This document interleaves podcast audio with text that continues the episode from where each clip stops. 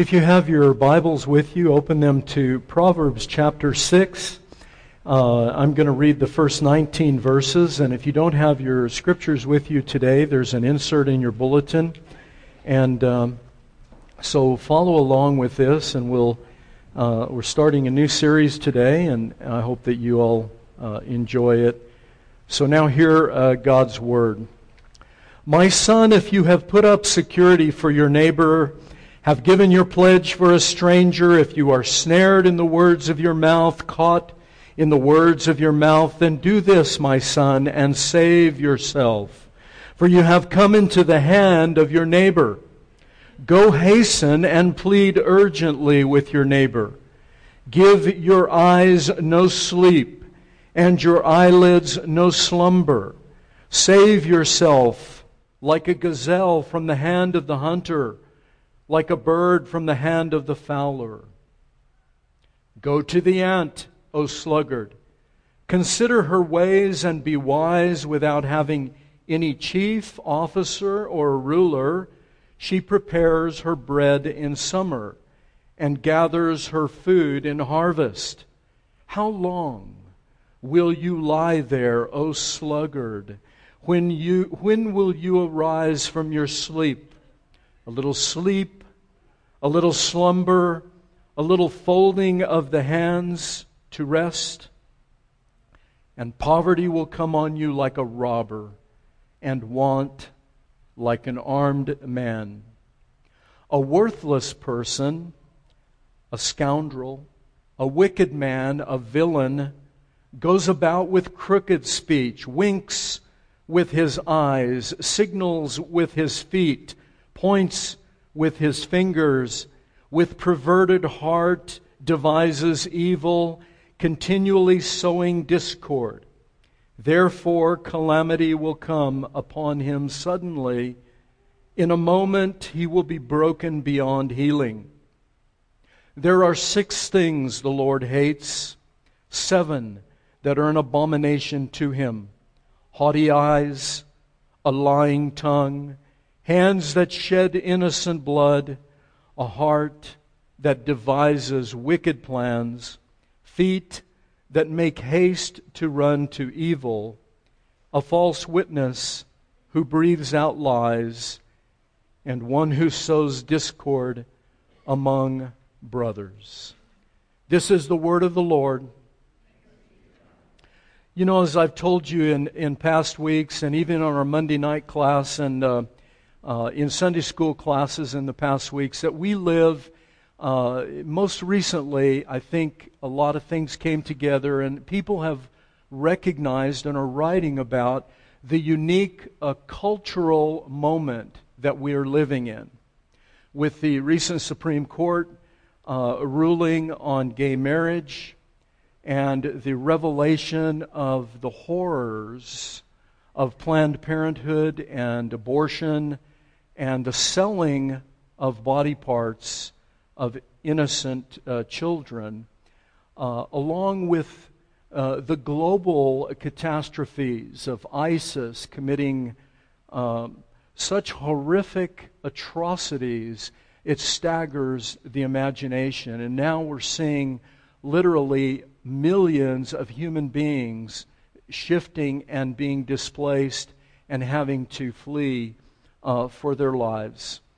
Um, in our own country, we're experiencing political uh, polarization, anger, rage against uh, political uh, parties and people that I think is unprecedented, at least in my lifetime.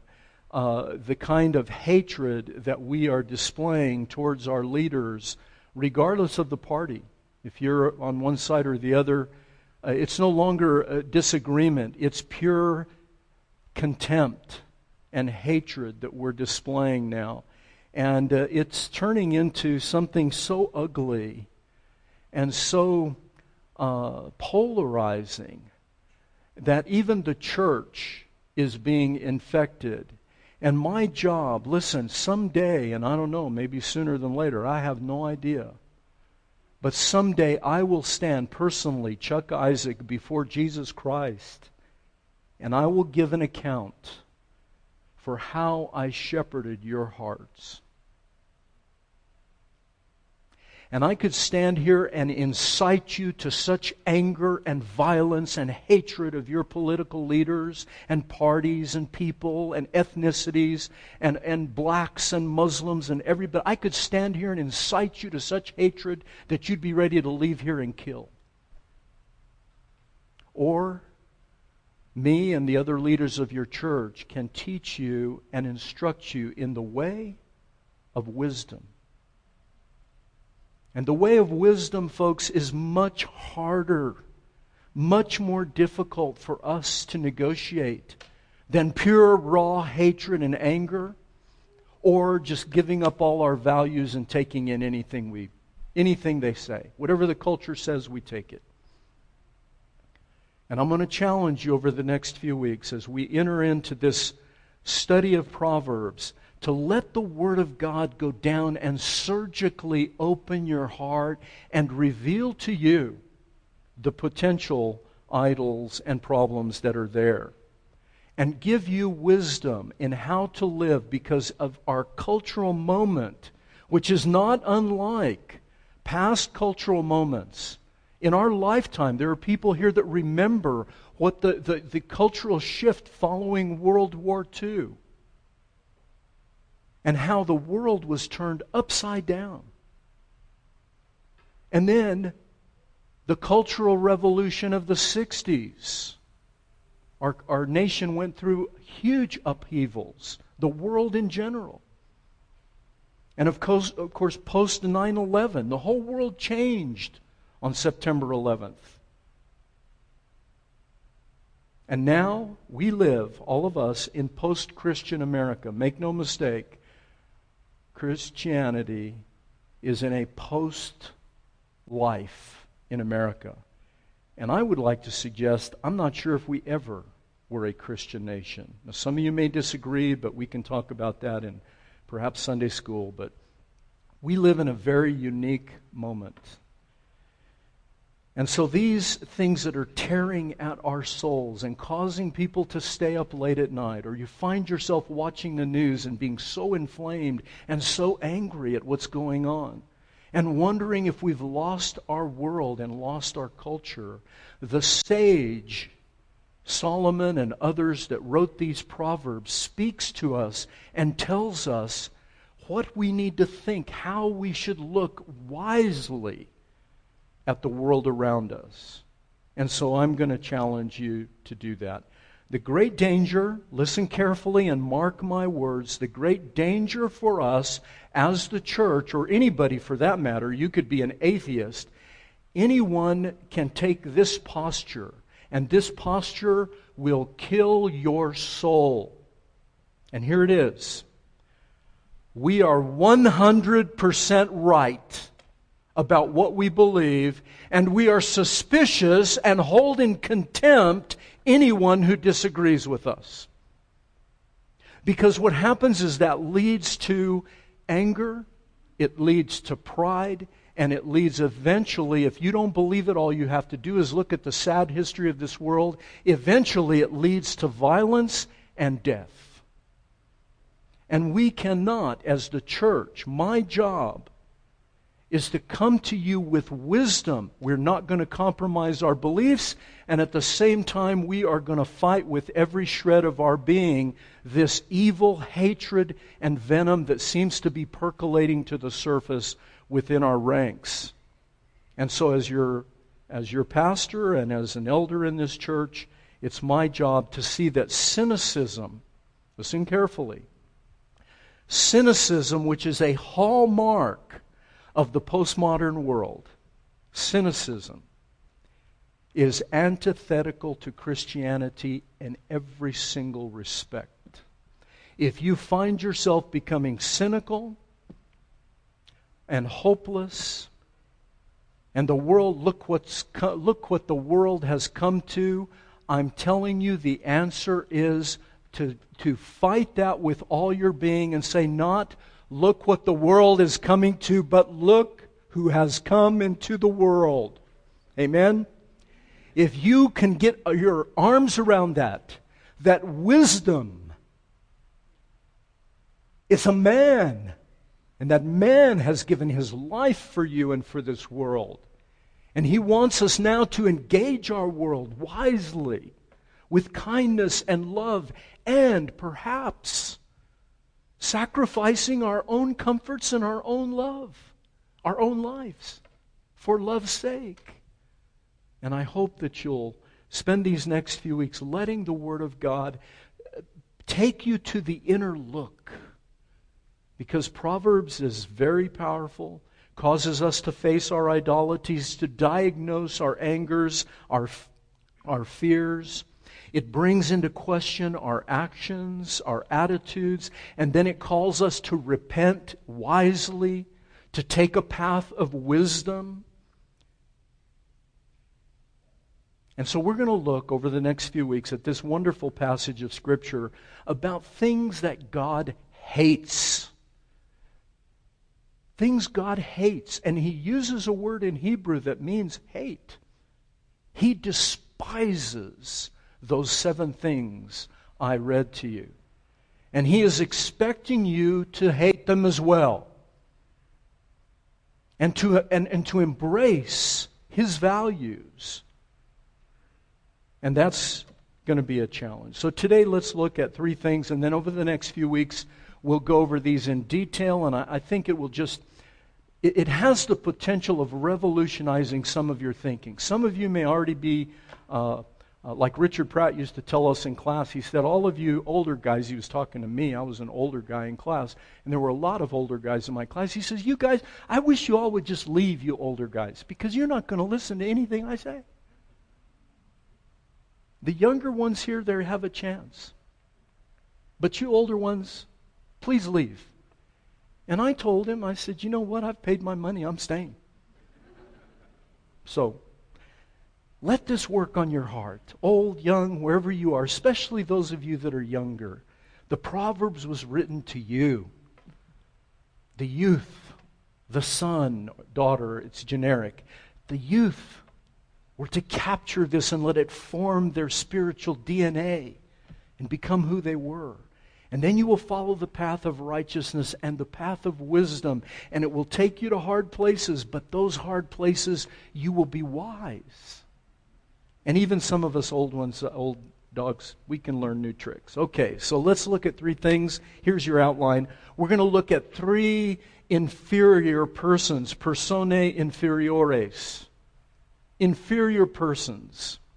We're going to look at the seven things that God hates, and then we're going to look at the superior the superior person. So three inferior persons. Now remember this about Proverbs. Proverbs is not uh, promises, but Proverbs don't have promises. They may sound like promises, but they're not. Proverbs are what? They're proverbs. And so in Proverbs, you have sayings that are very uh, enigmatic. They're a little puzzling. Answer a fool according to his folly. Next verse. Don't answer a fool according to his folly. Both are imperatives. Which one do you do? So Proverbs is saying this and that. Compare them. It's a wisdom book and it has to be read as wisdom. And so there's going to be a lot of uh, puzzles to unravel. And when we look at three inferior persons, you say, oh, is God saying people are inferior? Yes. The sage, the writer of Proverbs, is a wise man who is simply observing the world. He's not telling you how to judge and how to think about, you know, people and, well, I think this one is. He's an inferior person. He's just saying you recognize, look, open your eyes, compare. There are people who are inferior. Now, do you know how to recognize that? Here's what an inferior person looks like, here's what he does. And don't be like that. Don't do those things. And he, and he uses all kinds of people. Now, I've picked this particular passage because it ends in the section we're going to look at, but he's talking about you being an observer and then taking the information that you're getting and being able to weigh it and think about it wisely and then act appropriately. In other words, you take steps that cause you to walk along in wisdom, not in folly, not in foolishness. And he gives us these three people, and I'm not going to refer to these very much, but let, let me just say that these are not all the, the folly or foolish people that he talks about in Proverbs. These are just three. He talks about a surety, a sluggard, and a troublemaker. These are the three people he's addressing. A surety. A surety is someone who uh, for whatever reason, gets into a business dealing with somebody who's going to cost him money. In other words, a surety is someone who cosigns a bad loan. He's not talking about cosign or having a business. You're a banker, or maybe you loan money to people, or uh, you sell. You're in the car business and you sell cars on payments. That's what my grandfather did. It's not that. It's signing a, a note being a surety or a guarantor for a loan that you know is bad. In other words, you're getting into an arrangement unequally yoked with someone that is going to put your future and your life in jeopardy. And we do this, a lot of us, in a lot of different ways. It's not merely with money. We often find ways to get into relationships that are incongruent with who we are. It doesn't mean that you shouldn't have friends that are sinners and that aren't Christians. In fact, I would encourage more of you to make friends with more sinners because you are one. And you'll be right at home with them if you give it a chance. And so, why not be open to, to getting to know people? But he's saying, don't put your future in jeopardy by signing on to or locking your life in a way to where you do what they do and you've been put in jeopardy. So the surety, interestingly enough, the sage calls him a son. He says this is a naive person, a person who's not wise but foolish. Naive in that he is putting his future in jeopardy. He's not able to recognize what's going. He's, he's allowing another person to control his destiny. Okay? Second one is the sluggard. Now, he doesn't call the sluggard a son. He departs, but it's the same type of man or woman, the same person. This person is not a son, but he's also naive. But in addition to being naive, he is lazy. He is a sluggard. In fact, he won't even lift his hand to his mouth to feed himself. This is a, a poetic device to explain just how, lo- how lazy this person is. They don't want to work, they don't want to do anything, they just want to fool around and, and be and, and lays about. And they're jeopardizing, whereas the surety is jeopardizing their life by putting it in control of another the sluggard is jeopardizing his future. How? By not providing for his future. By not providing for his future. And then the third worthless person, the third inferior person that he's talking about, is a troublemaker. And this word in Hebrew is very interesting. Worthless man, uh, a wicked a person. The words are Belial for worthless and for wicked, Awen. And these words mean this. Belial, some of you have heard Belial. Belial was a word for Satan. Uh, it was a word for someone who was worthless, an incendiary uh, person, an insurrectionist, someone who inflamed others with their speech and with their action. Okay? They're good for nothings. A good for nothing. A scoundrel. That was a Belial. In the Hebrew it says of Belial, or you could translate it son of Belial. A, a worthless person is a son of Belial, a son of the devil.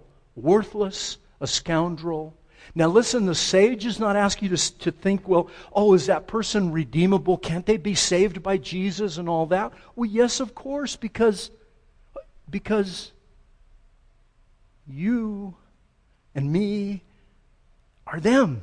Yes? We were that person. And he came and he saved us, so no one is without hope. But the sage is not asking you to ask those questions. The sage, as all Proverbs is, is simply asking you to observe and say, This is like that. That's what a proverb is, by the way. This is like that. It's a comparison, and then it's saying, Now that you've seen the comparison, take this path, not that path. You with me? That's what Proverbs 9, there's a lot I could say about it, but we can't. Um, so, a troublemaker, a worthless man, that word worthless means Belial. It's an incendiary and insurrectionist. You know, a few years ago in my journey group, uh, during Lent in Journey, I challenged my uh, Journey guys uh, to give up something for Lent. Now, some of you may get hives and think, oh my God, Chuck's a Roman Catholic. I'm actually not. I'm really an Eastern Orthodox. No, I'm, I'm a Presbyterian. But during Lent, I challenged my guys in my journey group for 40 days to stop listening to talk radio. Now, I don't care what, uh, what channel of talk radio. It could be the conservative channel with Rush and Sean and all these other uh, prophets uh, of doom. Um, or it could be the liberal talk radio. At the time, there was a liberal talk radio, and there were other people on there. And I challenged my guys. I said, for 40 days, don't listen to this incendiary, insurrectionist talk that does nothing but inflame people to anger. Just don't do it for 40 days. Says, oh, well, that's too naive. I mean, we need to know what's going on. Do you really? Just how much do you need to know? Do you need to know the world's in trouble? Yes. And how much do you need to know? A lot. But that's not what these guys do.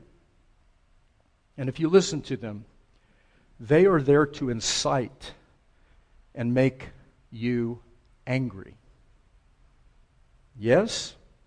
Now, you may not like that, and I'm sorry. I apologize to you that are devotees of that kind of thing that's going on, but when you find someone talking to you and it's making you angry and you're feeling that bile rise up in your heart and you're feeling hopeless, we've got to do something because look, our culture, we're losing. We got to get it back. We got to get our nation back. When you hear that kind of talk, there is a whole subtext that is under it where you are, are assuming and believing that at one time this country belonged to you. Are you with me? Now, if you're a black man, you know this country never belonged to you. And if you're an Hispanic person, you know that in 25 years from now, this country will belong to you. And if you're Lebanese uh, American like I am, you know that this country will never belong to you and that no, maybe no country will ever belong to you. Yes? Depends on who you are. Wisdom will open your eyes and you'll say, wait a minute, wait a minute. I don't own this country. I don't own this world. I don't own this political party and I don't own these people. God owns this, this country. He owns this world. This is His world.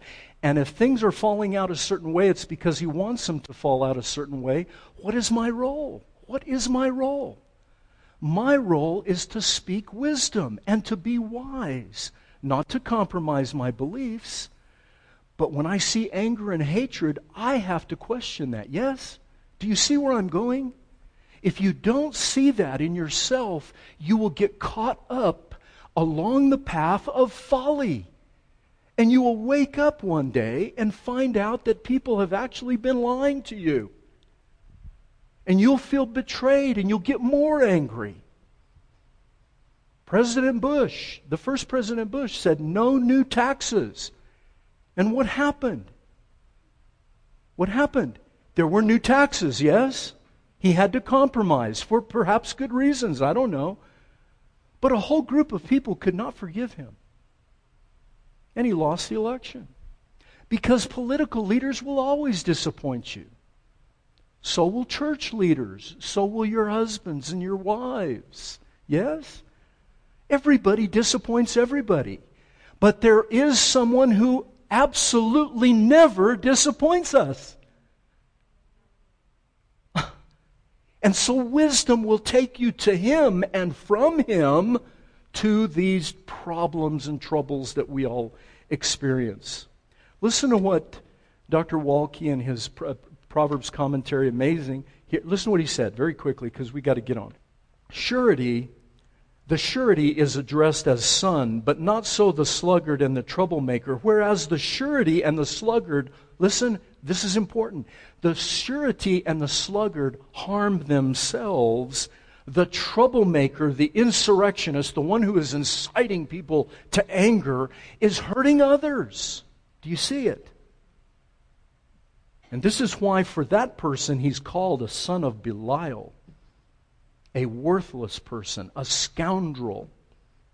The one who becomes security and the sluggard are not wicked, but in the naivety of surety and sluggishness, uh, there is the beginning. Listen to this, folks, very important. Is the beginning of that which all too easily can lead to the evil of the wicked. What Dr. Waltke is simply saying is this We human beings, all of us, tend to be naive, yes? Now, we don't want to be naive, so often we'll overcorrect and try to become really, really smart so that we're smarter than everybody else. And Malcolm Muggeridge said, We have educated ourselves into imbecility. You see, you can start to think, I've got it all figured out. I am a political pundit, and I can see all the moving parts, and I know exactly what needs to be done. I am 100% right. And those people, whoever they may be, they could be conservative, uh, liberal, makes no difference. They, the other people, are the ones that are 100% wrong, and therefore, we can hold them in contempt. And this is the danger. See, folks, I'm interested. My the pulse of my heart as your pastor is to see that you do not let the infection of hatred, anger, venom, disappointment, idolatry, just name them. You can list and list and list, that it doesn't touch your heart. I cannot cure cancer. I can't cure heart disease. I can't do any of that. We can pray and we can ask God to do those things. But your elders and your leaders are charged with watching over the health of your hearts. Do you see it? And so, my obligation and the obligation of the other elders in this church is to speak to you peace and love. And not to become cynical, but rather to let joy clash up against the heartache of this troubled world. Yes? Not happy joy like we're all in Disneyland when the world's falling apart. I'm not talking about that. I'm talking about truly going against the injustices and the wrongs of this world and doing something about them. Even if it's sending $25 to uh, the relief fund for the Syrians fleeing, whatever you have to. It could be the smallest thing, it could be a large thing but in some way, it could be going to the polls, becoming active for a good candidate, a candidate that actually has some ideas, not just a loud voice and weird hair. Yeah? And lots of money. Come on, folks, be wise. Listen to what is happening and then make your decisions. So the sluggard and the surety are the beginnings of moving into the place of wickedness. And he talks about these body parts, these actions of these three inferior persons. They're crooked speech, there's verbal falsehood, there's lying and obfuscation, and only telling half the story. You, as Christian people of all the people in the world, should be able to turn on the news and listen to these candidates all in a row and actually hear the truth of what they're saying. Yes? And I'm suggesting you actually do that. Listen to what they are really saying. Or not. Okay? That's wisdom. Listen to what the cultural pundits are saying. Is it okay Is, is there any possible world that you can imagine that a baby is born, its feet are moving, and its heart is beating, and they kill it? Is there any possible world that you can imagine that? And 177 members of our Congress voted, what, yesterday or day before, that that's okay? And do you think that getting a piece of cardboard and nailing it to a piece of wood and walking around going, is going to do any good? We've got to have wisdom, folks, to address the real problems of people's hearts or we will get nowhere. Yes? Do you see that? We're just going to become more and more polarized, more and more hate filled, more and more enraged, and less and less effective. The early Roman, the church in the early Roman history, uh, Roman history during the early church, they actually practiced infanticide, where they took their children. If they didn't want them, what did they do with them? What did they do? They threw them out. Literally, they took them out and they threw them in the garbage. And the Christians were known for going and collecting these babies. And so, yes, we've got to oppose these things with every shred of our being. It's how we go about it and what we do.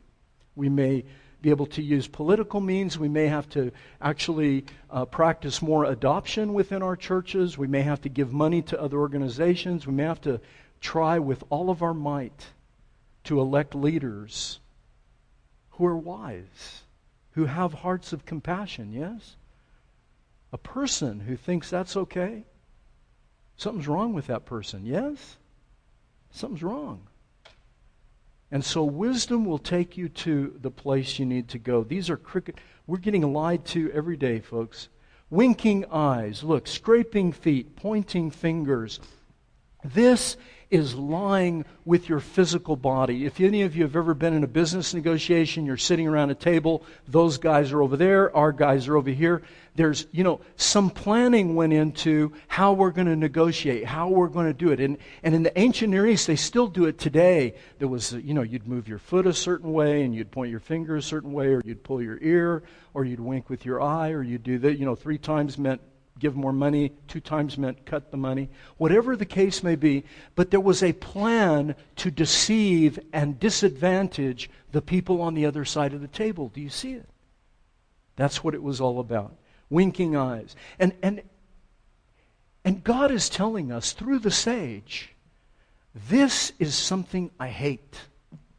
I hate it when people lie. I hate it when they misdirect. And I hate it when they scheme in order to disadvantage someone. Dr. Waltke, his Old Testament uh, definition of wickedness and righteousness was this wickedness was disadvantaging somebody for your own advantage. Righteousness was advantaging someone else, listen carefully, folks, at your own expense. In other words, if you did a good deed and it didn't cost you anything, that was not considered righteous. Do you see it?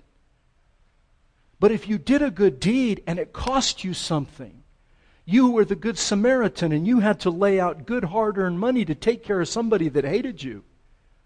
The Jewish person on the road who had been, had been robbed. If it cost you something, that was righteousness. If it didn't cost you anything, it was no righteousness. Jesus said it this way He said, even the tax collectors and the sinners love each other. There's no big deal. But love your enemies. If you can love your enemy, if you can do good to those that despitefully use you, if you can bless them, wow, you have done something because it costs you. Do you see that? So important. And I'm afraid Americans, particularly some of us in the church, we just don't want to be disadvantaged at all. We don't want anything to cost us. And I know, folks, this may be hard to hear, but these are days in which there's going to be some costs to stand up for righteousness, yes? And to be wise. And I hope that you will do that. Sin has a progression, and let me finish uh, very quickly. We'll come back to this next week. The Apostle James put it this way Let no one say when he is tempted, I'm being tempted by God, for God cannot be tempted with evil. He himself tempts no one. Listen, but each person is tempted when he is lured and enticed by his own desire, epithumia, by his own desire. This is an over desire. This is not just wanting, you know, a chocolate chip cookie. This is that if I don't get that chocolate chip cookie, I'm going to die. You see, it's over desire. A person is tempted when he is lured, enticed by his own desire, and the desire, when it's fully conceived, gives birth to sin. When sin is fully grown, it gives birth to death. And, and James is just saying that uh, sin has a progression, and you've got to be wise and be able to look inside your own heart and see if that progression is making its way through your own heart. Yes? You've got to be able to do that. That's what I'm, I'm saying we need to do. So, the diagnostics, we can't spend much time on this, are these, these seven things that the uh, sage lays out for us. And, and they can be summarized this way. Dr. Kidner, in his commentary, summarizes them as this, and this is what we'll talk about next week our attitude, the haughty eyes, uh, our heart that devises wicked plans, our thoughts, uh, our lying speech and false witness, which are the way we use our, our, uh, our tongues, our speech, words uh, hands that shed innocent blood. These are our deeds, the way we act. And finally, uh, the influence or power, sowing discord, how you use the power and the influence uh, that God has given you. And we'll, we'll look at those uh, more next week. So, what God is telling you is here are some diagnostics that you can look at. And, and let, me, let me close with this. Listen carefully. What the sage is saying is that the wise man, this person, he will recognize these things. The naive, the fool, the surety, the sluggard, not the troublemaker, he's the problem for everybody else. But those people that there is a naivete that can take place in our hearts to where we can get caught up. Listen, we can get caught up in the folly of the wicked. And we can start down the path. Now, young, young folks, listen to me for a minute. This is what the path looks like. Let me just tell you this and then I'll, I'll finish. The path is like this it's a line. We think the path is like this and that it has a fork in the road. All right? That's not the path. The path is like this. The fork in the road is way over there. The, the turn is a left hand turn or a right hand turn, depending on which political party you're in. It's not finding two, two roads. You know, I came into the road, I found two ways, I took the road less traveled, whatever, blah, blah, blah. No, no, no, it's not that. It's going on a completely different road. And what happens if you do this? Listen, young, young folks, listen. You're going, you're walking this way, but you stop and you say, no, no, I'm going to go over here. Watch this. Watch, you kids. Now you get over here and you find out, oh my goodness, I can't believe I'm over here. Look what has happened to me. I, I, was young once. I know it's hard for you to believe, but I was young once. And I found myself way over here. Now, what do you have to do? If the path was like this, they're just to kind of, you know, parallel, you just, oh, it's easy. Step over here, I'm back on wisdom, yes? But it doesn't work like that. Any of you that have any mileage on your lives, you know it doesn't work like that. What do you have to do? You got to make the trip back. And that's where the gospel comes in. It's the trip back. And the trip back is not somebody telling you, here's the way back. The trip back is the way. It's a person. God did something amazing in the gospel that brings wisdom together. He gave you wisdom in the flesh, He gave you Jesus Christ, who, in the irony, listen to this the irony of the gospel is that God put Jesus up as surety for you. He did the most foolish, crazy, insane almost, unbelievable, amazing, mind shattering, heart rending thing you can imagine. God did something foolish. He made his son a surety for us.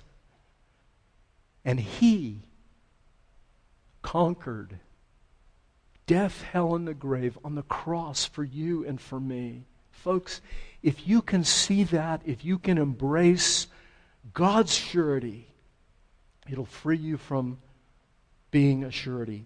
If you can embrace one who never let any grass grow under his feet. Jesus was no sluggard. He was on every day of his life from the time he was born. He was in battle for you and I. If you can see that man conquering laziness and sluggardliness, if you can see him being a surety, putting up his life for yours on the cross, if you can embrace that great wisdom, the wisdom of the gospel, which the Apostle Paul said was foolishness to people, they look at it and they say, that's the most foolish thing in the world.